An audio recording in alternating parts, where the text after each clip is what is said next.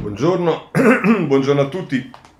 Vi dico subito che oggi la rassegna stampa non è facilissima perché non ci sono solo tante cose, ma ci sono anche tanti commenti. Io ho dovuto per forza eh, fare delle scelte. Non vi parlerò oggi delle pagine e pagine eh, che riguardano il post voto in Germania, eh, tanto penso che avremo possibilità di parlarne. Eh, diciamo che quello che mi pare che emerge unanimemente è che eh, diciamo la, la possibile formazione di un governo con i liberali potrebbe creare dei problemi all'Italia, contemporaneamente che la dipartita della Merkel con Macron che deve andare alle elezioni nella primavera prossima eh, sostanzialmente affidano a Draghi un ruolo particolare. Lo abbiamo già visto un po' ieri, oggi sono interviste, Prodi, ci sta Bolaffi che dà una lettura molto interessante, essendo un esperto delle cose tedesche, su Riformista ma anche su altri quotidiani. Vabbè, insomma, questa parte la vedremo magari eh, prossimamente. Ieri c'è stato l'incontro di Draghi con i sindacati, eh, poi ci sta tutto il tema delle decisioni del C T S sulle eh, aperture e poi ovviamente ci stanno le questioni politiche che riguardano Eh, Morisi, eh, ieri vi avevamo accennato, ci sono cose molto interessanti, l'intervista di Giorgetti eh, che insomma crea scossoni all'interno della maggioranza e non solo, anche rispetto alle, amministra- alle amministrative, in particolare a Roma. Eh, c'è un'intervista a Conte, per chi fosse appassionato della materia, sulla Stampa, pagina due, che dopo aver intervistato Giorgetti eh, tenta un altro colpo con Conte. Poi ci sono i temi della giustizia. Sulla giustizia segnalo in particolare eh, il, la, la vicenda Consip, con la condanna per Verdini e a Brignani, con il rinvio a giudizio per il padre di Renzi, e poi ci sta invece la notizia che è stato assolto l'ambasciatore Giffoni per una vicenda che eh, lo, lo, lo vedeva accusato per traffico di immigrazione clandestina, e contemporaneamente invece viene arrestato eh, il, il, diciamo uno dei principali commissari del, eh, dell'Ilva eh, che si chiama Laghi, che è stato anche, ha avuto anche degli incarichi in Benetton. Ehm, poi la diatriba che potrebbe portare Feltri in galera, questo dice Libero, eh, per il titolo riguardo la patata bollente eh, di qualche anno fa. E poi ancora il dibattito su Stato Mafia. Oggi c'è, al di là di Cicchitto che dice sostanzialmente, chiusa questa parentesi, possiamo occuparci effettivamente di quali furono le questioni, ma la cosa divertente è che c'è Caselli che eh, con un editoriale, non credo che avrò la possibilità di leggerlo, ma è, è molto interessante perché sostiene che sostanzialmente Eh, nonostante ci sia stata una soluzione, eh, i, i P M di Palermo hanno fatto bene, e c'è contemporaneamente Alibrandi che spiega perché così non è, sul dubbio. Eh, va bene, poi ci sono altre cose, ma io direi di partire subito. Eh, Draghi sindacati. Allora, qui ce la caviamo con due giornali, eh, perché poi la notizia è un po' la stessa su tutti i giornali. Pagina eh, sei del Corriere della Sera, con Enrico Marro, incidenti sul lavoro, banca dati unica e sospensione nei casi più gravi. Il premier Draghi, confronto utile con i sindacati, fissato un metodo, al tavolo anche i ministri Orlando e Brunetta e il sottosegretario Garofali. Eh, vedremo che poi sul tema delle morti bianche nel lavoro eh, c'è, c'è un giornale che si, si occupa della proposta avanzata da Orlando. E poi, se volete, ma anche questo lo vedremo tra poco in un capitolo a parte, a parte ehm, Galluzzo e Marro firmano un retroscena, ma sul nuovo patto sociale le carte restano coperte. Eh, e poi mh, Rita Querrè eh, sul Corriere della Sera mh, fa tutta una serie di domande e risposte per spiegare cos'è il salario minimo, i contratti di categoria, cos'è davvero il salario minimo. E qui tra l'altro ci sta anche la notizia di un'indagine della Corte dei Conti che attacca l'ANPAL, più coordinamento e regole. Eh, questo sul eh, Corriere della Sera. Contemporaneamente pigliamo un altro giornale che è più chiaramente eh, schierato nel centrodestra, che è Il Giornale, e che a pagina dieci usa un titolo diciamo anche un po' forte. ehm, C G I L respinta alt del governo su tasse, P N R R e pensioni. Draghi riceve i sindacati ma annuncia solo un decreto per la sicurezza sul lavoro, e Orlando molla Landini. Anche il ministro Dem boccia vaccini obbligatori e tamponi gratis. Ecco come la mette eh, il eh, giornale. Eh, direi che su questo gli sviluppi, è stato un primo abbocco da quello che si capisce, gli sviluppi li vedremo probabilmente nei prossimi giorni e nelle prossime settimane, ma poi ci sono le decisioni del C T S, anche qui ce la caviamo facilmente, andiamo sul Messaggero in prima pagina, pubblica lo stadio al settantacinque per cento, le indicazioni del C T S, capienza al cinquanta per cento, per i palazzetti dello sport, teatri e cinema all'ottanta per cento, per musei e arene all'aperto riempimento al cento per cento. La, vaccini, la corsa in ritardo degli over cinquanta, e qui se volete poi trovate anche, insomma, questa è la sintesi, ma è la sintesi della notizia che danno un po' tutti i giornali, ed è anche la notizia che francamente già avevamo capito sarebbe andata così. Eh, non è così semplice la vicenda che riguarda invece i trasporti, e eh, qui andiamo sulla Stampa, pagina undici, che si occupa esattamente di questo, il caos trasporti, strapieni all'ora di punta, i mezzi pubblici non reggono l'impatto delle regole anti-Covid, controlli con il contagocce. Arriva l'allarme dei virologi, l'uso del Green Pass andrebbe esteso anche agli spostamenti locali. C'è un piccolo particolare, che l'uso del Green Pass si può anche estendere, ma se poi non si, fa, non si riesce a fare i controlli eh, rischia di fare peggio che, ehm, che non altro. Ma insomma, eh, vaccini, sui vaccini, vedete che andiamo rapidi, eh? Eh, ma non ci sono grandissime novità. In questo caso andiamo sul Corriere della Sera, pagina nove, c'è un'intervista all'immunologo Le Foche, o Le Foche, scusate, non so mai come si chiama. Manteniamo comportamenti saggi, evitiamo di gridare a viso scoperto e di abbracciarci dopo i gol. E vabbè, questo si riferisce con Margherita De Bacche, con l'intervista, a quello che riguarda lo stadio. Eh, i vaccini ci consentono di tornare tranquilli e, e goderci cultura e sport, quindi diciamo una incentivazione ai vaccini, del quale argomento si occupa anche la Repubblica, pagina quindici, anche qui. Eh, l'ultimo vaccino nel lab della nuvola, l'emergenza è finita, prima i vecchi, poi i ragazzi, un rito collettivo che in sette mesi ha visto passare di qui più di cinquecentomila persone. Chiuno, chiude uno dei più grandi centri d'Italia la sua storia in una mostra, e, e questo è quello che ci dice Repubblica, tutti i segnali che potrebbero lasciare intendere che l'emergenza più dura è finita, anche se abbiamo visto c'è qualcuno, come abbiamo visto ieri, che invece dice che potrebbero esserci eh, contagi, eh, potrebbero salire i contagi eh, a ottobre, quando arriva il freddo, via dicendo. Non, non è detto che questo abbia un impatto sugli ospedali, ma certamente c'è il tema dei Novax, e la prima questione è quella che riguarda la vicequestora. Su questo voglio segnalare due cose. Eh, il, la Repubblica, che a pagina sedici dice: delusa dalla polizia, mi trattano da terrorista perché sono no pass, è un'intervista alla vicequestore della Nunzia Alessandra Schilierò, eh, e dice che non arretra dopo il comizio, così difendo la Costituzione. E lei gli domandano: ma lo sa che rischia il posto di lavoro per le sue dichiarazioni? E lei dice: assolutamente sì, temo che possa finire così, ma ci tengo a chiarire che su quel palco ero una libera cittadina, non indossavo la divisa, stavo esercitando il mio diritto di espressione, sono conosciuta come poliziotta perché la stessa amministrazione mi ha mandata per anni in televisione a rappresentarla, adesso mi indicano come una terrorista, è assurdo, sono una pacifista. Vabbè, insomma, eh, dice: ho ricevuto min- min- proposte dal mondo, e te pareva, dal mondo della politica, ma per ora non ho intenzione di accettare, preferisco restare in divisa. Eh, bisogna vedere se ci riesce a restare, ma se fosse per il riformista ci dovrebbe restare, perché fa un parallelo il riformista a pagina eh, tre, dice eh, con Michele Prospero: lasciate in pace la poliziotta Novax, la colpa è di Agamben. Gli argomenti portati dall'alta funzionaria della questura a Piazza San Giovanni sono i medesimi distribuiti dai filosofi che contro i poteri dominanti parlano di insorgenza di un vero e proprio regime dispostico. Loro la fanno franca, la poliziotta rischia sanzioni reali. Eh, vabbè, insomma, eh, questa è così la mette il riformista. Eh, diciamo che nella diversità di trattamento c'è il fatto che non so se, se l'altro sia un funzionario pubblico, eh, la vicequestura è certamente un eh, funzionario pubblico. E, dopodiché la notizia la prendiamo da Libero solo perché eh, ce l'ho sotto gli occhi, ma insomma sta su, tu, tra filetti stanno su tutti i giornali.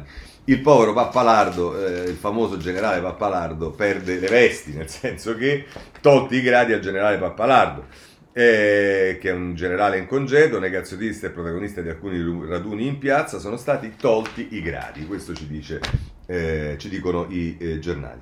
Abbandoniamo anche il tema vaccino, allora andiamo alle questioni di merito. Comincerei con la, dele- con la delega fiscale. Perché? Perché la Repubblica, pagina nove, dice che pres- Draghi presenta oggi la delega fiscale. C'è il catasto sul tavolo delle, dell'esecutivo. Tommaso Ciriaco ci dice nel pomeriggio, cabina di regia in vista del C D M di domani, ma il centrodestra resiste. E poi ancora si dice buone notizie per i conti pubblici, l'aumento del P I L potrebbe essere superiore al sei per cento di alcuni decimali. Questa è la prospettiva che ci dà, vedremo, tanto se oggi c'è la cabina di regia, domani sui giornali ci sarà quale sarà la proposta e vedremo anche il livello di resistenza del centrodestra. Capitolo lavoro, lo declinerei in quattro parti. Intanto i centri dell'impiego, eh, Messaggero, pagina sei, ehm, ci dice ehm, centri per l'impiego flop, manca l'organizzazione, l'A N P A L dice eh, l'A N P A L è inadeguato e non fa rete, è il rapporto della Corte dei Conti che ci dice questo, così fallisce il collocamento di Stato. E, e i magistrati contabili dicono che per rilanciare l'azione serve una regia centralizzata. Eh, sapete che l'A N P A L è eh, diciamo attribuito alle regioni, e qui ritorniamo, non me lo fate ripetere perché poi uno si stanca pure, chissà qual era quel referendum che eh, prevedeva che eh, alle regioni lo Stato potesse prendere in mano alcune partite come la sanità. E vabbè, ma insomma, eh, segnalo anche l'Avvenire a pagina tre che, a proposito di A N P A L e di formazione, con Francesco Ghezzi e Michele Tiraboschi si occupano esattamente del lavoro. E, mh, formazione personale e locale per aiutare a trovare lavoro, come implementare un moderno sistema di accompagnamento e orientamento. Le politiche attive devono adattarsi ai tempi e capire perché domanda e offerta faticano ad incontrarsi. Non puntare solo sui centri per l'impiego. Va bene. Ora, mh, che cosa... questo sull'Avvenire. Che cosa eh, c'è ancora eh, da vedere per quanto riguarda il lavoro? Il capitolo delocalizzazioni. E qui c'è, a pagina ventuno della Repubblica, la notizia della proposta di Orlando. Eh, se l'azienda delocalizza, multa di venti-trenta mila euro per ogni dipendente. Trovata l'intesa tra Orlando e Giorgetti sulle norme contro chi chiude in Italia. La misura sul tavolo del Premier Draghi. Quindi vedete che il capitolo... Eh, lavoro è veramente in questi giorni declinabile su diverse cose, e un'altra è quella delle morti bianche. In questo caso andiamo sulla Stampa a pagina nove, eh, morti bianche, pronta la stretta, norme più severe dopo le ispezioni, c'è la banca dati unica per le sanzioni alle imprese, C G I L, C I S L e U I L dicono è una guerra silenziosa che in un anno ha causato oltre mille morti. È Paolo Baroni che eh, si è occupato di questo eh, tema, e, e qui se volete poi ci sta un dossier con eh, tutte le varie questioni, dall'integrazione delle norme alle assunzioni più rapide, le misure punitive, la prevenzione alla ricerca, insomma eh, tutto quello che potete vedere. L'ultimo capitolo è quello che riguarda il salario minimo.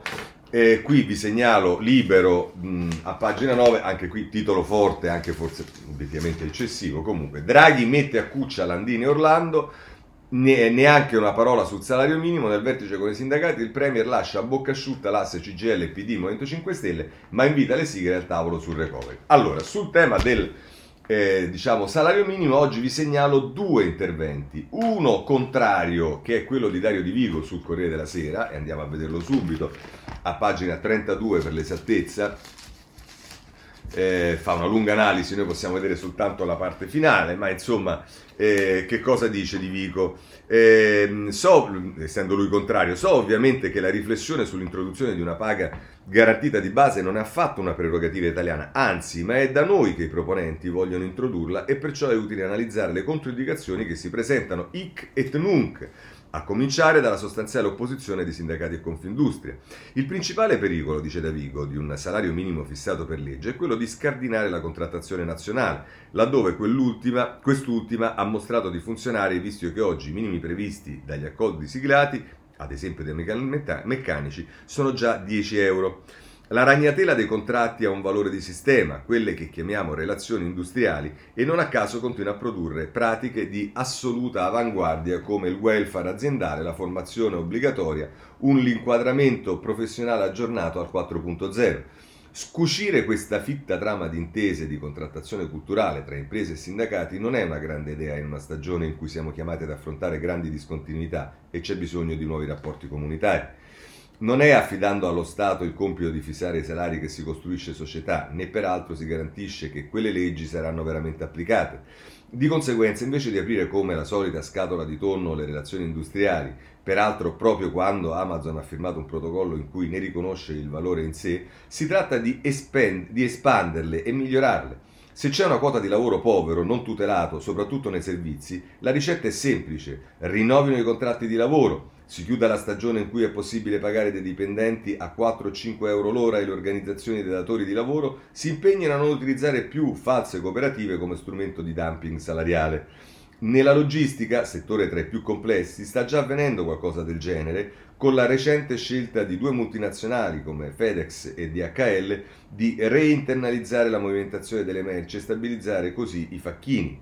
È questo il metodo da sottoscrivere per garantire sviluppo e insieme equità, un metodo che francamente si continua a far preferire agli annunci del balcone: ieri l'abolizione della povertà, domani quello del lavoro mal pagato, così Dario Di Vico. E invece a favore del salario minimo c'è un'ex ministra come Eh, la Fornero: un paese civile, a un paese civile serve il salario minimo, comincia in prima pagina, anche qui la andiamo a prendere poi nella pagina ventuno, che è la pagina dei commenti, e tra l'altro scrive la Fornero, dice: la questione riguarda in modo diretto la fissazione, ma prima ancora la definizione del salario minimo. Il presidente dell'Inps, Pasquale Tridico, stima in circa quattro milioni i lavoratori la cui retribuzione aumenterebbe se il minimo fosse fissato a nove euro lordi l'ora, con un sensibile aumento del costo del lavoro e contraccolpi negativi sull'occupazione.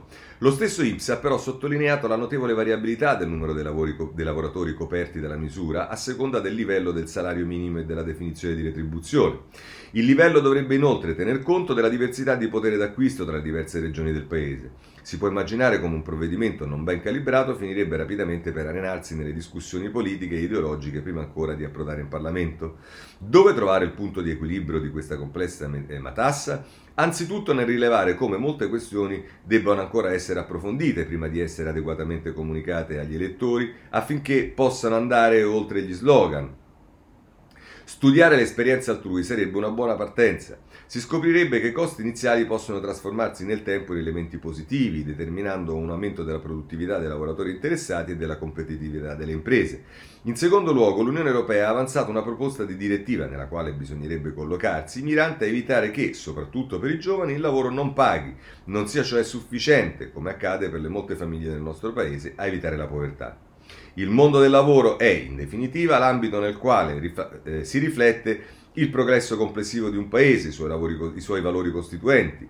La fissazione di regole valide per tutti serve a evitare abusi e distorsioni eccessive.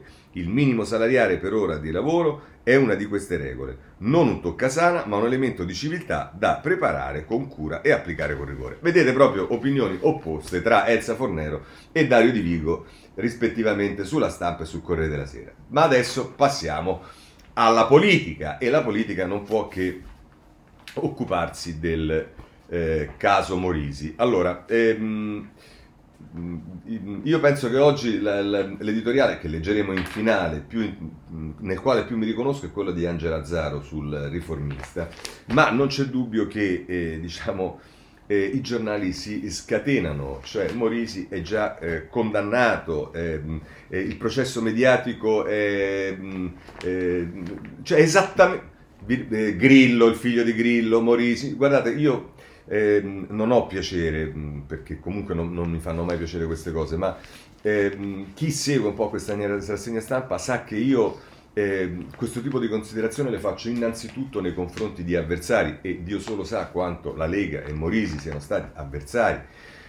Eh, oggi sentire anche i cinque Stelle o alcuni commentatori vicini ai cinque Stelle che mettono in evidenza la eh, violenza della bestia nella comunicazione, ma qualcuno se l'è ricordato qual era negli anni duemilaquindici, duemilasedici, duemilaquattordici, duemiladiciassette, duemiladiciotto la violenza comunicativa del Movimento cinque Stelle? Ecco, diciamo che già su questo ci sarebbe qualcuno che avrebbe, farebbe meglio a tacere, perché adesso sembra che l'unico che abbia inquinato, e figuriamoci se ne ha fatto, con la sua violenza la comunicazione mediatica di questi anni sia Morisi con la Lega, e gli altri adesso sono diventati tutti agnellini, ma qualcuno forse se lo ricorda, e diciamo da Bibbiano Eh, per, per dirne soltanto alcune. Ma la cosa incredibile è che, diciamo, la tendenza dei giornali eh, a mh, diciamo sparare eh, titoli, pagine in cui si, già c'è la sentenza, questo Cristo non è ancora indagato peraltro,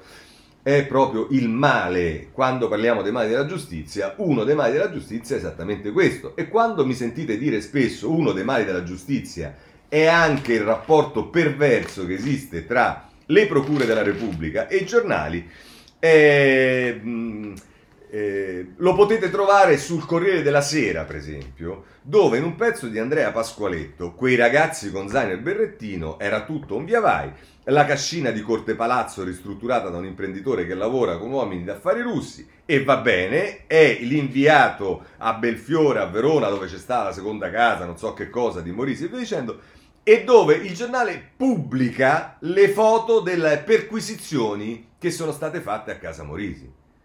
Cioè ci sono addirittura le foto delle perquisizioni, non solo tutto quello che sta emergendo, ovviamente è tutta roba che, guarda caso, per esempio è stata data soltanto ad alcuni giornali, non è che è stata data a tutti, eh, e comunque non sarebbe andato bene, e quindi evidentemente figlia del rapporto che esiste tra alcune poli- procure e, e i giornalisti della cronaca giudiziaria, e tutto questo serve a fare il processo mediatico. Poi vedremo se questo Cristo sarà rinviato a giudizio, poi vedremo quale sarà, se ci sarà una sentenza, poi vedremo, non lo vedremo, perché tutto questo app- apparirà tra chissà quanto tempo a pagina novantacinque eh, che non esiste di eh, qualche giornalone, e magari a pagina venti eh, di qualcun altro, ma insomma così eh, il, il, oggi i giornali. Il caso Morisi scuote la Lega, lui si scusa, Salvini resta un amico, l'ex leader, ex spin doctor, spin doctor indagato, un errore ma conta su di me, Dadone rievoca il citofono, ecco appunto.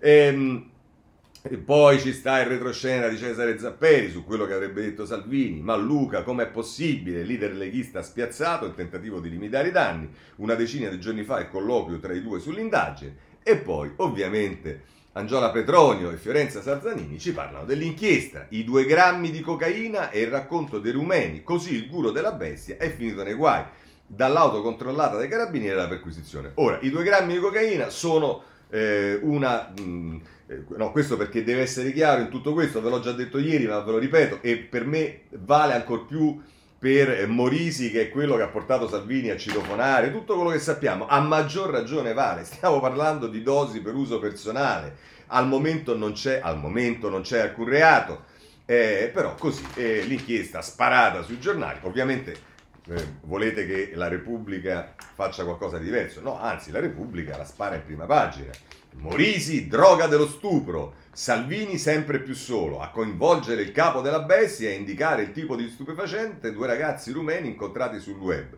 Il leader della Lega difende l'amico, ma ora è sotto assedio nel partito, e Giorgetti eccetera eccetera. E qui, dai, eh, come diceva, Sagabanda, e Morisi si scusa, mie debolezze, Salvini, un amico l'aiuterò. E chiaramente ci sta l'analisi del personaggio, il guru della bestia, le campagne social contro i migranti e spacciatori. E anche qui può mancare il retroscena di Manuele Lauria, la rabbia del leader sempre più solo nella Lega, e Giorgetti detta la linea. Voi dice, basteranno due pagine? No, perché Giuliano Foschini e Fabio Tonacci, ovviamente avendo le carte in mano che chissà chi gliela date, il festino nella cascina con la droga dello stupro, l'ammissione di due romeni controllati dai carabinieri, in quella fiala c'è G H B, è stato Morisi a darcela gratis, ovviamente tutte cose virgolettate, tutte cose che ovviamente sono figlie dell'inchiesta e che non dovrebbero finire sui giornali, anche perché chissà se sarà tutto vero. Peraltro diciamo, anche se fosse, al momento perlomeno, anche se fosse usato, stata usata la, la droga dello stupro, non mi pare che al momento eh, Morisi sia accusato di questo reato, anzi non mi pare che sia accusato Eh, per il momento di eh, nulla, arriverà sicuramente, ma al momento non è così. Ma andiamo avanti, perché eh, può mancare la stampa, anche la stampa dedica due pagine, la quattro e la cinque. Ehm, Morisi è un amico, l'indagine per droga imbarazza Salvini, e anche qui il reportage di Nicola Zancan nella casa colonica della bestia, quel festino durato da due giorni. Tra l'altro in tutto questo ci sono delle cose ridicole, ma una cosa divertente, cioè ridicole, poi veramente la, la tragedia diventa farsa, perché c'è una signora che viene intervistata da tutti, perché ovviamente sono andati tutti lì, che ha come problema di tutta questa vicenda è che la cagnolina non li faceva dormire perché eh, non era abituata a sentire rumori al piano di sopra e quindi abbaiava, e quindi il problema eh, della signora era che la cagnolina abbaiava e non riusciva a dormire. Eh, esistono i, i tappi, tante cose, ma eh, va bene, questo, eh, questo sul, eh, sul, eh, sulla stampa. Andiamo a vedere adesso i giornali eh, più vicini eh, a Salvini. Il giornale in prima pagina: inchiesta su Morisi, qualcosa non torna, la droga per uso personale, le accuse dei ragazzi, il P C sequestrato e quello strano tempismo a sette giorni dal voto. E questo vedremo che eh, sarà un argomento che riprende anche Sallusti sul, eh, sul, eh, su Libero. Eh, poi le pagine sei e sette, l'ira di Salvini sul caso Morisi, ha sbagliato ma lo aiuterò. E poi Domenico Di Sanzo ci parla delle reazioni, non, spe- non speculeremo sul caso, ma a parte il linciaggio dei cinque Stelle che, ripeto, in quanto a comunicazione violenta eh, non hanno nulla da imparare dalla bestia, anzi forse gli avranno dato qualche consiglio prima, non, volenti o nolenti. E poi però eh, Chiara Giannini, ombre sull'inchiesta per droga che si abbatte sulle elezioni, dalle accuse a Morisi sulla cessione di stupefacenti al rilievo dato a due grammi di cocaina per uso privato, che poi si dice per uso personale. Ora qui lasciatemi dire che allo stesso modo il giornale, che fa benissimo per carità a mettere in evidenza che sono solo due grammi e che questo potrebbe... Ecco, diciamo, eh, mh, no, non è che quando eh, eh, poi magari in altre occasioni che riguardavano altre persone si è vista una tale determinazione nel non speculare su determinate cose, eh, mh, ma va bene. Oh, poteva mancare il domani, eh, il, il domani... ha ah, un titolo in prima pagina: così la Lega ha dato milioni a Morisi che ora è sotto indagine per droga. Oh, è sotto indagine per droga. Vedete come si fanno i titoli? È sotto indagine per droga. L'ideatore e capo della propaganda leghista è sotto inchiesta a Verona per cessione di sostanze stupefacenti. L'imprenditore è al centro di un giro di bonifici che dal partito sono finiti alla sua azienda e sui conti personali. Indagini per droga, uno dice chissà che cosa è, via dicendo, abbiamo visto e lo vedremo poi nei commenti qual è il livello. Vabbè, ma insomma, eh, questo è il domani. Il Tempo, a pagina sei, eh, va segnalato... Eh, Ecco qui, Toninelli e gli altri sciacalli sulla bestia, eh, Gaetano Mineo, l'ipocrisia dei politici che riversano su Morisi gli stessi veleni che gli criticavano, palma eh, del cattivo gusto al senatore Grillino, era una, comun- una comunicazione stupefacenti. Questo è quel genio di Toninelli che non manca mai, diciamo, di eh, mettere in evidenza il suo acume. Ma Libero, eh, in prima pagina, ecco, diciamo qui stiamo al agguato alla Lega.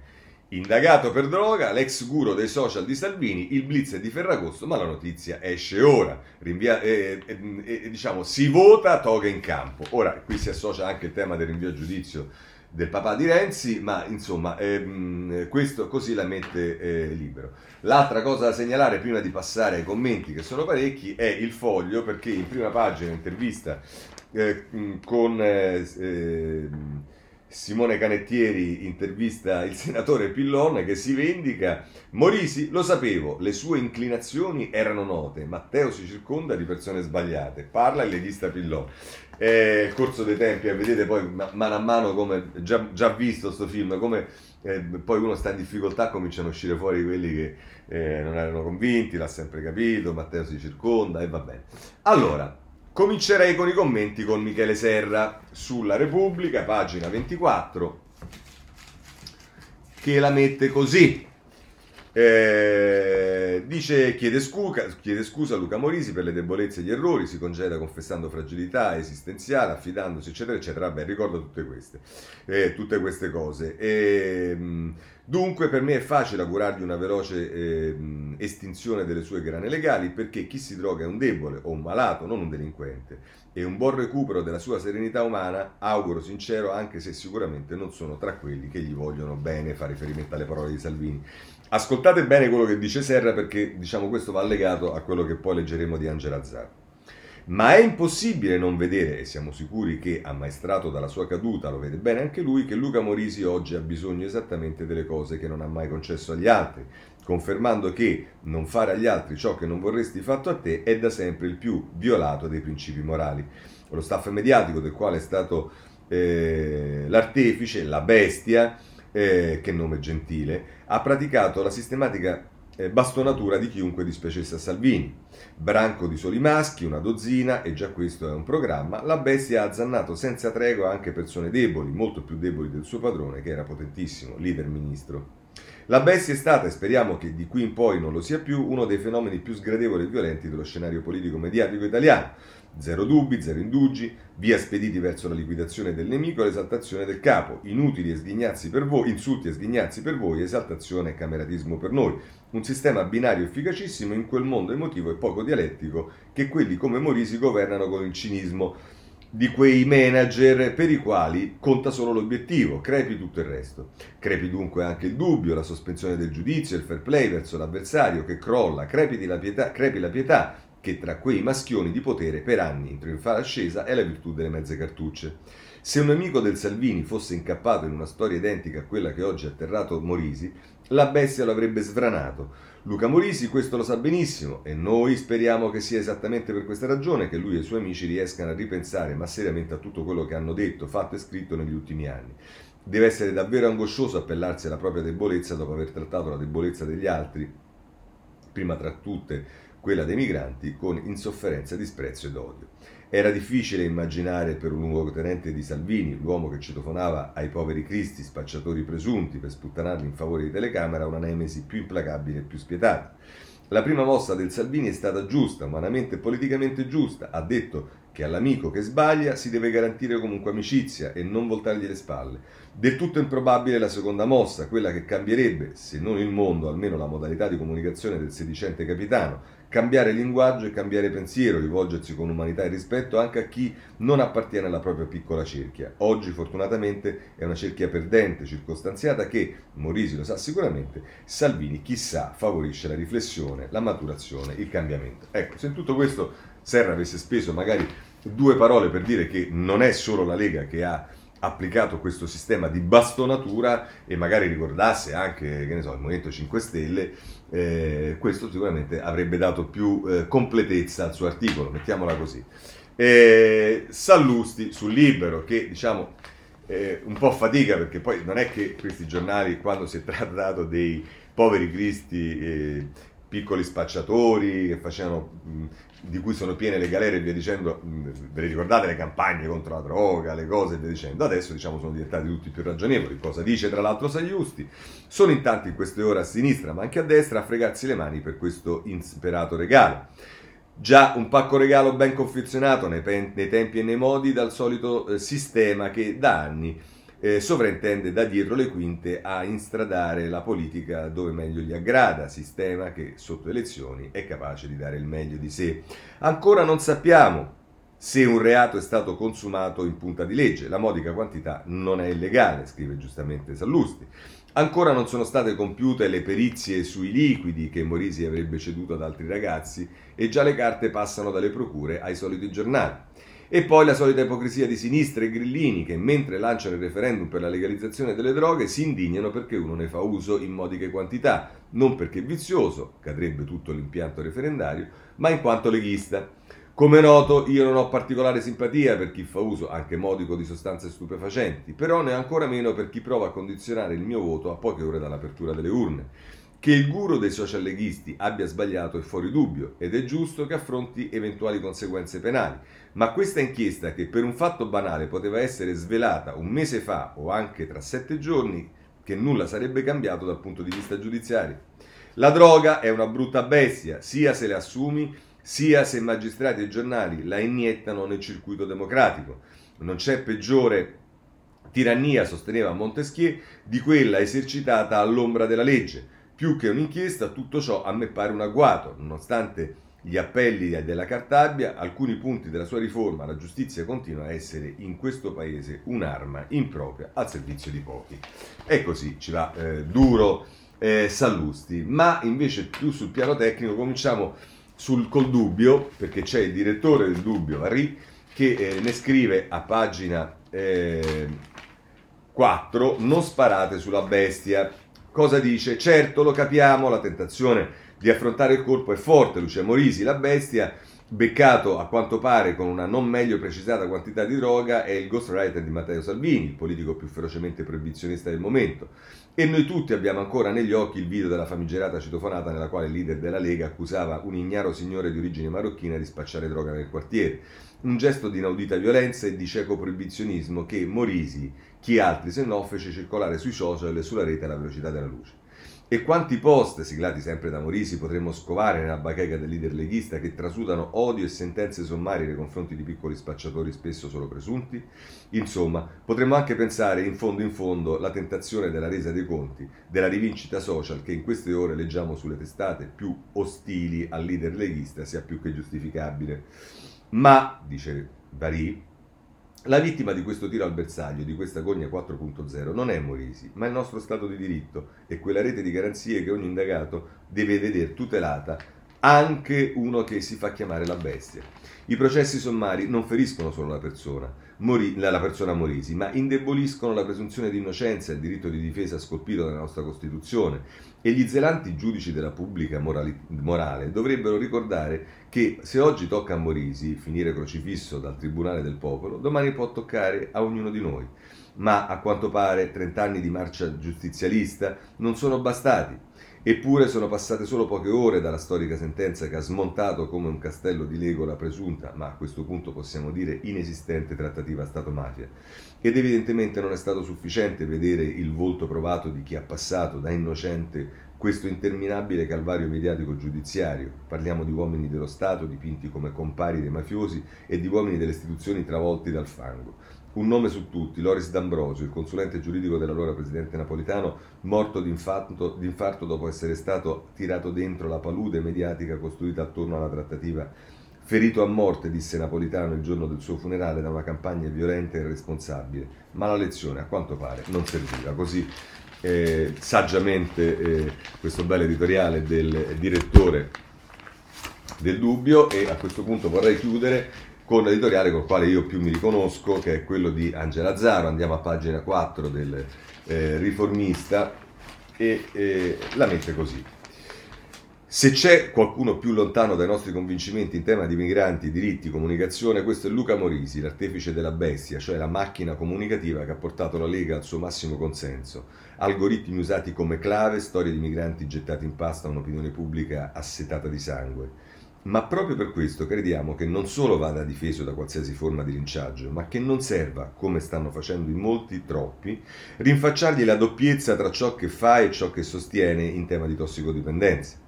Dovremmo essere capaci di analizzare questo caso di cronaca con distacco, con freddezza, senza farci incastrare dal risentimento o dal fare la morale. La notizia che Morisi è indagato è arrivata ieri mattina sulle pagine dei quotidiani La Repubblica e il Corriere della Sera. Già questa è abbastanza discutibile, perché i due quotidiani l'hanno avuta in esclusiva, come se dalla Procura di Verona, che sta indagando per cessione di sostanze stupefacenti, ci fosse la volontà di colpire la persona coinvolta. Ma veniamo ai fatti e al commento che ne sta scaturendo. In molti dicono che non bisogna linciare Morisi, c'è anche chi lo sta facendo sui soliti maledetti social. Poi iniziano con una serie di ma... ma lui fa lo stesso, ma lui lincia, ma lui perseguita, ma lui e Salvini vanno a caccia di piccoli spacciatori che mettono alla gogna, ma il suo partito, ormai ex, mette in galera i pesci piccoli che oggi sono coloro che popolano le regioni italiane. Tutte considerazioni giuste che però rischiano di farci passare dalla parte del torto, perché così si sale in cattedra e si finisce esattamente a fare quello che si sta criticando, mettere all'indice l'accusato che, ricordiamo, non è ancora stato processato ed è formalmente innocente. Perché è sbagliato giocare con i ma per far risaltare le contraddizioni tra le vicende personali e il comportamento politico? Non solo perché così facendo sminuiamo il nostro garantismo, troppi ma apposti vicino alle critiche per chi lo lincia finiscono per creare il paradosso che mentre diciamo di non voler linciare, di, di non volerlo linciare, di fatto un po' lo stiamo facendo. Ma anche perché paradossalmente stiamo sminuendo la portata delle parole dette in precedenza da Morisi. Non importa se lui è coerente o meno, conta ciò che ha detto nel dibattito politico. Vale lo stesso per Salvini. Invece di fargli le pulci, attività peraltro molto ma molto facile, possiamo dire che la difesa del suo ex responsabile comunicazione, dopo la notizia dell'indagine, è invece encomiabile. Non lo ha scaricato e gli ha detto «conta su di me», dopo anni e anni in cui da destra e da sinistra, se viene indagato qualcuno di una forza politica, si fa gara da parte degli amici a prendere le distanze e a chiederne la testa, oppure a far finta di nulla per timore di venire travolti. È bello che questa volta il leader della Lega, che sicuramente avrà un contraccolpo anche elettorale da questa vicenda, dica che lui c'è, che non abbandona il suo amico. Invece di ricordare a Salvini tutte le volte che ha fatto il contrario, usiamo questo suo comportamento per dire che anche gli altri politici dovrebbero fare così, che sarebbe bello che un avviso di garanzia non provocasse la richiesta di dimissioni, lo stigma, la lettera scarlatta. Tra il dire e il fare c'è sempre una differenza, ma questo non riguarda solo Morisi, ma chiunque. Ammettere questa ver- verità ci renderebbe meno moralisti e meno impietosi anche verso noi stessi.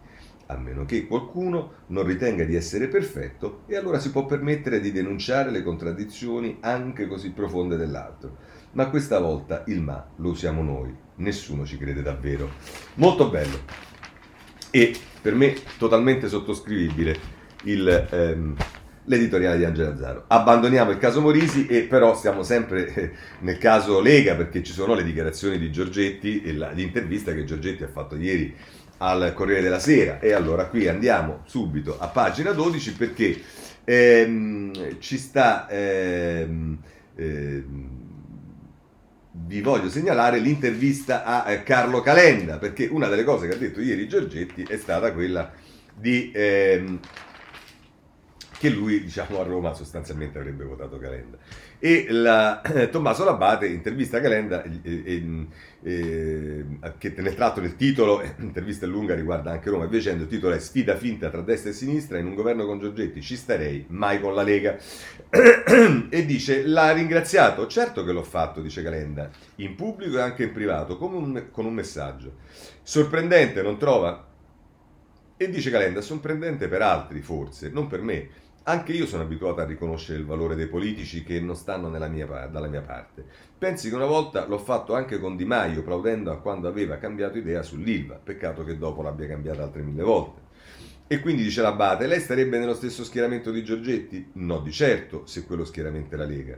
Starei nello stesso governo di Giancarlo Giorgetti e anche di Antonio Bassolino, che sostenga a Napoli".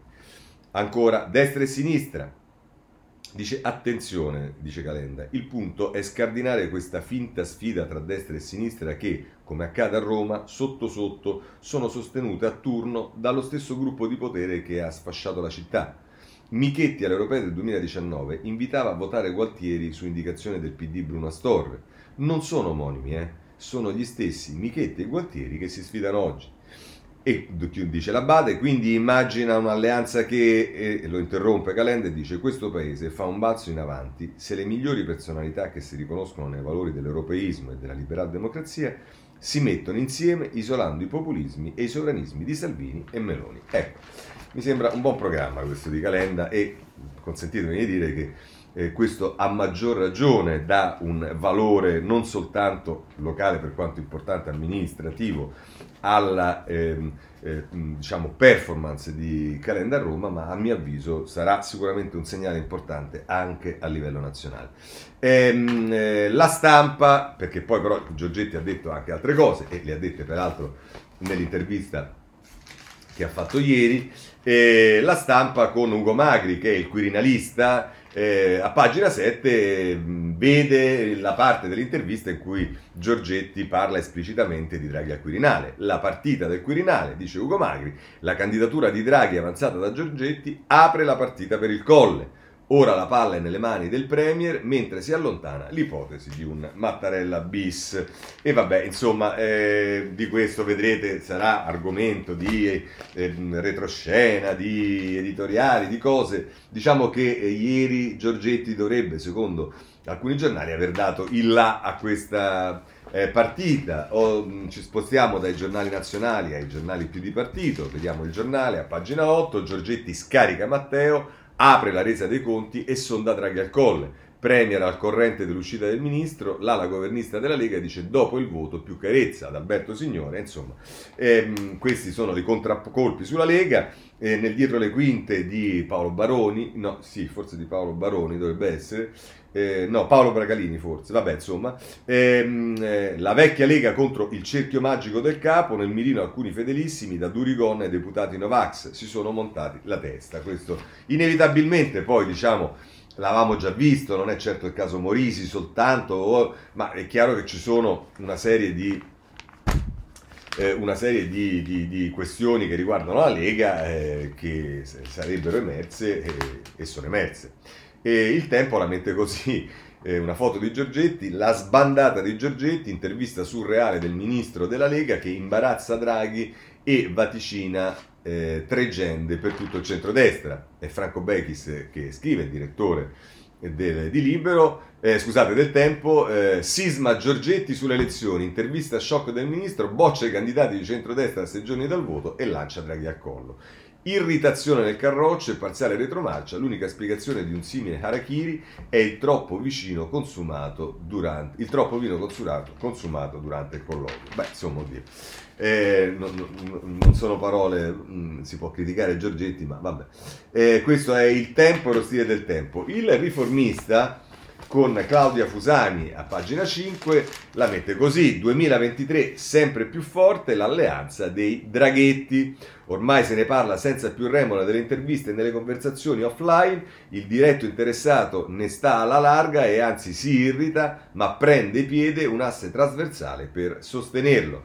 Eh, è il futuro del governo nell'articolo eh, di Claudia Fusani sul Riformista. Ma allora, a proposito della Lega di Giorgetti, c'è l'editoriale del direttore del Domani, oggi Stefano Feltri, sul, ehm, sul, ehm, sul Domani per l'appunto. La caduta di Salvini porta alla svolta presidenzialista. Cosa dice? L'intervista di Giancarlo Giorgetti alla Stampa di ieri indica l'accelerazione, di, indica l'accelerazione. Mario Draghi deve andare a Quirinale per legittimare un nuovo governo di centrodestra affidabile perché inserito in una dinamica quasi presidenziale, uno scenario nel quale Draghi diventerebbe De Gaulle. Giorgetti non è solo il vice segretario della Lega, l'unico dirigente che ha attraversato tutte le stagioni sempre in posizioni di vertice, è anche il ministro dello sviluppo economico e l'interlocutore più cercato da imprenditori e investitori.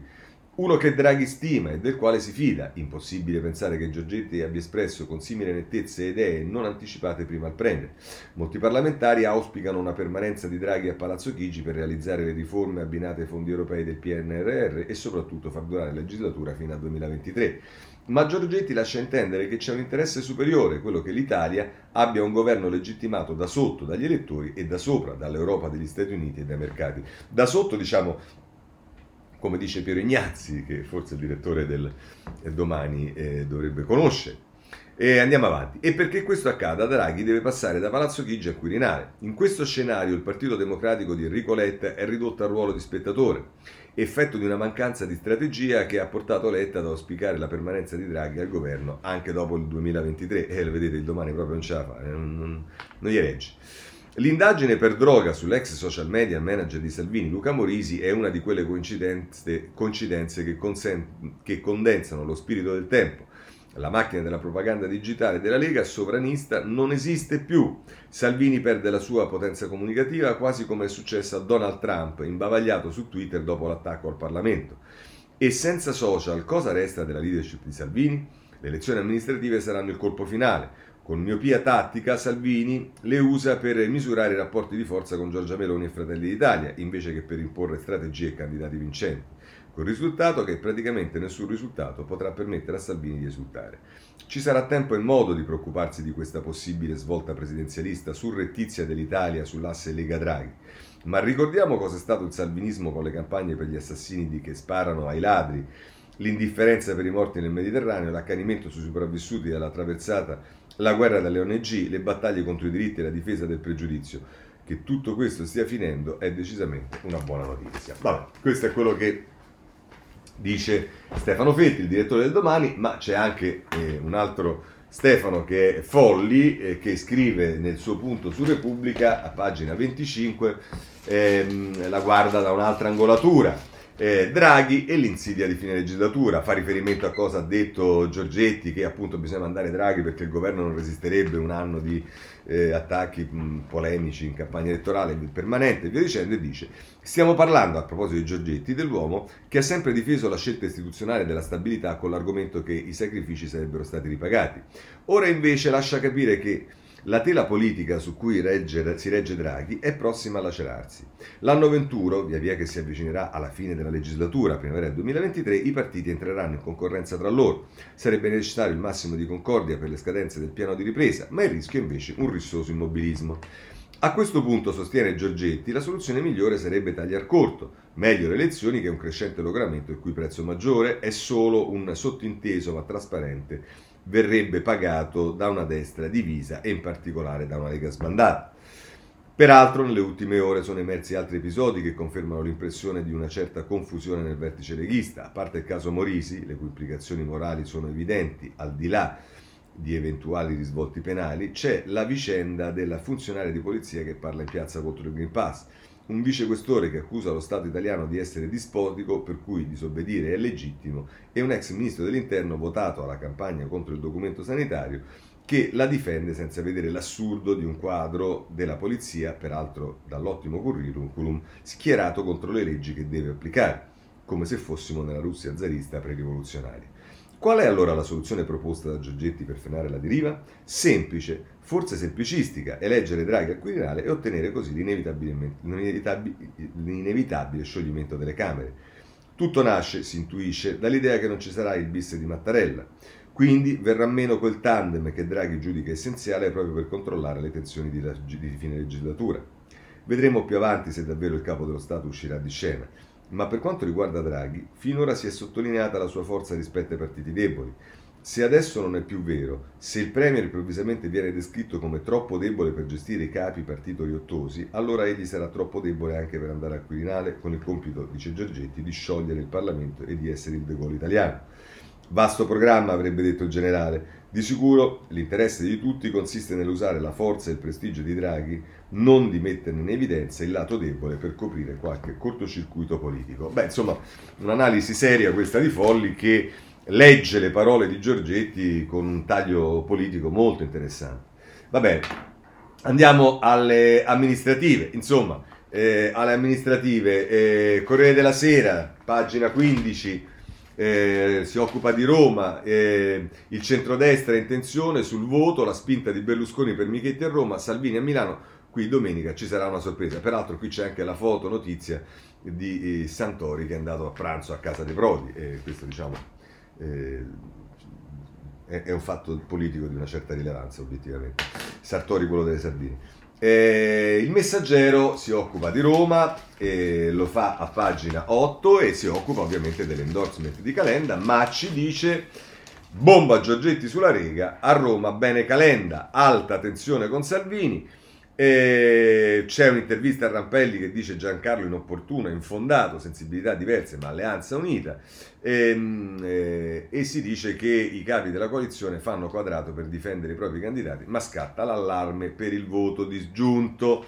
E da qualche parte, non so se l'ho eh, messo, eh, si parla eh, diciamo della possibilità che Eh, questa roba eh, che, che Calenda dice, eh, forse era sul Tempo, non mi ricordo dove l'ho visto, che ehm, vediamo se è eh, sulla Repubblica, scusate eh, ma insomma che in casa P D eh, si ha paura della della vabbè. Intanto per quanto riguarda le altre città, la Repubblica, Torino città contesa, lo Russo da Milano, scontro all'ultimo, vu- all'ultimo voto, e poi invece ci si occupa di Bologna, pagina sette, il vento giallo-rosso di Bologna, a destra, aria di resa, collaboriamo, ehm, eh, poi ehm, andiamo, a- andiamo avanti, eh, la Stampa a pagina eh, tre, scusate che ho i giornali messi un po' male, la Stampa, pagina tre,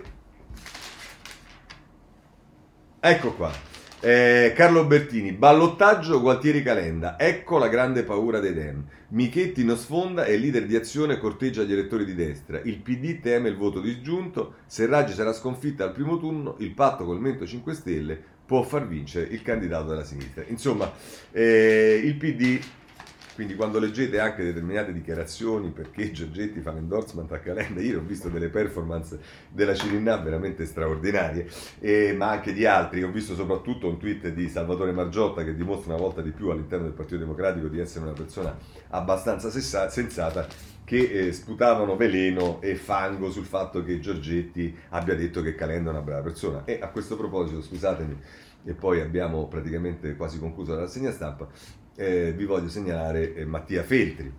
Saranno fumosi. Dice, il numero due della Lega, Giancarlo Giorgetti, in un'intervista concessa ieri alla stampa, dice che Berlusconi non andrà al Quirinale. Salvini ne parla soltanto per non parlare di cose serie. Sarebbe bene se ci andasse Draghi, altrimenti lo perdiamo. E però il governo successivo batterebbe, butterebbe via i soldi del recovery. Purtroppo da gennaio tutti i leghisti per primi faranno dell'esecutivo una Cambogia. Poi lascia intendere che i candidati di destra a Milano e Roma sono inadeguati, mentre Calenda avrebbe le caratteristiche giuste per guidare la capitale. Di questa inattesa scientifica e gelida demolizione dell'interno, dall'interno della destra sovranista, di questa espressione di destra moderata e antipopulista, tutto quanto ha colpito il P D romano è la frase su Calenda, da cui ha dedotto che Calenda sarà votato da leghisti e quindi Calenda è un mezzo fascio.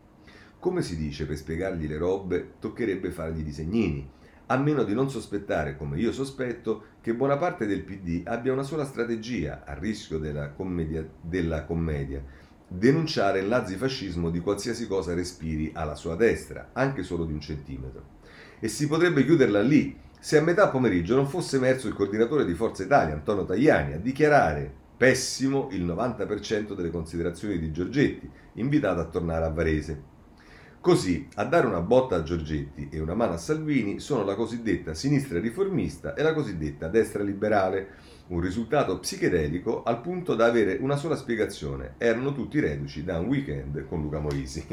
Questo è eh, Mattia Feltri sul eh, giornale. Va bene, per quanto riguarda il Movimento cinque Stelle, è Conte che eh, spopola, in particolare sulla stampa è intervistato, e il titolo è prima pagina, con Salvini, Draghi non dura, e poi a pagina due e tre, con questa Lega il governo Draghi non arriverà al, fino al duemilaventitré, chissà se son sogni o son desideri quelli di Conte, eh, ma poi sempre su Conte continua il Domani, che ovviamente si è appassionato come a Salvini e a tutti gli altri, lo fa a pagina tre, eh, sempre con Fittipaldi e Tiziana, l'antiriciclaggio indaga sul, indaga sul fedelissimo di Conte. L'avvocato d'affari Luca Di Donna è stato segnalato per alcuni bonifici sospetti, il ruolo del professore, le consulenze con condotte e alcune società bulgare. C'è anche un incarico con il Monte dei Paschi. Ora, non sapendo più, perché non c'è un avviso di garanzia, non c'è niente di dicendo, i giornali prendono adesso, e tra l'altro anche qui sarebbe molto interessante sapere chi gliel'ha fatti avere, ma ormai si attaccano alle indagini che fa Eh, Banca d'Italia, l'antiriciclaggio indaga sul fedelissimo di Conte. E, che, e, e che, qual è il tema? Qual è? Per quale motivo ci fai un titolo sul giornale? Vabbè. Eh, lasciamo il Movimento cinque Stelle. Per quanto riguarda la giustizia, ehm, vi segnalo ehm, sul Foglio eh, Canettieri, che firma un articolo molto interessante, non ho il tempo di leggerlo, diamoci solo l'inizio. I guai della giustizia passano da un numero, due per cento di sanzioni. A proposito dell'emergenza giustizia di cui ha parlato ieri su questo giornale il direttore, l'abbiamo letto, del Foglio, c'è un numero rilassante e ricorrente nella carriera dei magistrati che può aiutarci a fotografare al meglio quali sono le patologie del sistema. Quel numero è questo, il due per cento. Una regola non scritta ci dice che quando sono sottoposti ad un giudizio sull'attività svolta, sul disciplinare o civile, solo il due per cento non ne esce bene, una percentuale che fa dormire sonni tranquilli alle toghe, sia che affrontino la periodica valutazione di professionalità, per il novantotto per cento l'esito è positivo, non positivo meno del due per cento, o una causa di responsabilità civile, dal duemiladieci ad oggi su cinquecentoquarantaquattro cause solo otto condanne, precisamente l'uno virgola quattro per cento, o ancora un'azione disciplinare, le condanne sono l'uno virgola quattro per cento delle denunce. La regola del due per cento non sgarra mai, ma se sono tutti bravi bravissimi, come si scelgono i vertici di tribunali e procure? E vabbè, questo è quello che si domanda eh, Canettieri sul Foglio, e mi pare un, un'ottima domanda da farsi. Eh, la vicenda dei Consip, eh, ehm, il padre di Renzi, eccetera, eccetera. Qui vi voglio dire, vi voglio dare il giornale, Eh, che ehm, titola così a pagina nove, Eh, Consip, Babbo Renzi a giudizio, Verdini condannato a un anno, resta solo l'accusa di traffico di influenze, la procura punta al maxi processo e unifica tutti i filoni dell'inchiesta. Eh, eh, però se voi andate sul Domani, eh, lo dice con grande rimpianto, eh, non è che è rimpianto perché i processi durano tanto e via dicendo, no, ma perché eh, ovviamente loro, come è del tutto evidente, come la linea del giornale, sparavano in una cosa diversa, ma insomma, Nello Trocchia, il processo a Tiziano Resti già, nasce già morto. Il padre, l'ex premier, è stato rinviato a giudizio, ma per l'unico capo di imputazione rimasto c'è la prescrizione, capite? Cioè c'erano non so quanti capi di imputazione, ne è rimasto uno solo, c'è la prescrizione, c'è la prescrizione perché il, il, il, il padre di Renzi si è comprato i giudici? No, semplicemente perché, come sapete, i processi si partono, soprattutto quelli mediatici, finiscono subito con le prime pagine dei giornali e poi quelli reali chissà quando. Vabbè, questo è quello che ci dice eh, Trocchia sul eh, Domani. Eh, segnalo Libero, perché qui c'è la liaison di cui vi parlavo prima e va segnalata. Babbo Renzi rinviato a giudizio dopo gli attacchi di Matteo ai magistrati. Il padre dell'ex premier a processo per traffico di influenze nell'inchiesta Consip, ma è stato prosciolto da altre tre accuse. Oh, segnaliamo che, diciamo, tutte le vicende che riguardano eh, Renzi, famiglia di Renzi e via dicendo, come ha giustamente messo in evidenza Matteo ieri nella news, nascono tutte dalla stessa procura, ma casuale, eh, ovviamente. Intanto un'altra diciamo assoluzione eccellente è quella dell'ambasciatore Giffoni. Che cosa gli era stato imputato? Eh, a pagina nove, eh, no scusate, a pagina diciassette, eh, l'ambasciatore Giffoni assolto dopo sette anni, la mia vita è distrutta, accusato di traffico in Kosovo, fu cacciato e radiato. Ecco qua, Francesco Battistini ce ne parla dopo sette anni. Questo disgraziato è ovviamente, diciamo, lo spazio, potete immaginare qual è, qual è sui giornali. Contemporaneamente c'è grande spazio, non ho tempo di leggerlo, per, la, per l'arresto eh, di, eh, di Laghi. Eh, andiamo a pagina diciotto della Repubblica e poi abbiamo veramente finito, abbiamo solo qualche titolo. Arrestato Laghi, ex commissario Ilva, ha corrotto il P M per sviare le indagini. L'intesa col procuratore di Taranto, Capristo, nell'inchiesta ambiente, svenduto. Amara, dice, era l'imprenditore dell'impianto. Ovviamente qui, per mettere in galera questo, Amara diventa una persona assolutamente affidabile, una persona mh, le, le cui dichiarazioni portano a provvedimenti così seri. Ecco, vorremmo sapere poi se ehm, invece a Milano, dove si parla della loggia Ungheria, improvvisamente Amara diventa inaffidabile. Sarà molto interessante vedere quello che succede. Eh, guardate, sul fatto di... Eh, di, di mh, insomma del, della patata bollente, Feltri, la Raggi va avanti, dice che quello è stato un titolo sessista e che quindi ehm, il problema dei giornalisti che vanno in galera lo conosciamo, ma insomma ehm, se volete, oltre a Feltri stesso e, e al Libero che ne scrive, poi c'è Guzzetta sul Riformista che dice: Feltri in cella, il Parlamento tanto per cambiare l'attica. Sì, perché su questo c'è stata una sentenza della Corte Costituzionale dove interviene il Parlamento, che non è intervenuto manco per niente. Vi segnalo sullo Stato mafia, come vi ho detto, Cicchitto, e poi ci sono Caselli sulla Stampa, pagina ventuno, che difende tutta l'operazione, e Alibrandi che la smonta. Eh, mh, si sono suicidati due responsabili di femminicidio nelle carceri ieri, in particolare uno a Torino. Eh, segnalo sul tema dell'eutanasia il titolo di apertura dell'Avvenire: l'eutanasia è scartare, questa è la valutazione, ma d'altra parte poi ci sono di nuovo le parole sul Papa, sullo, sul, sull'aborto che è un omicidio e via dicendo.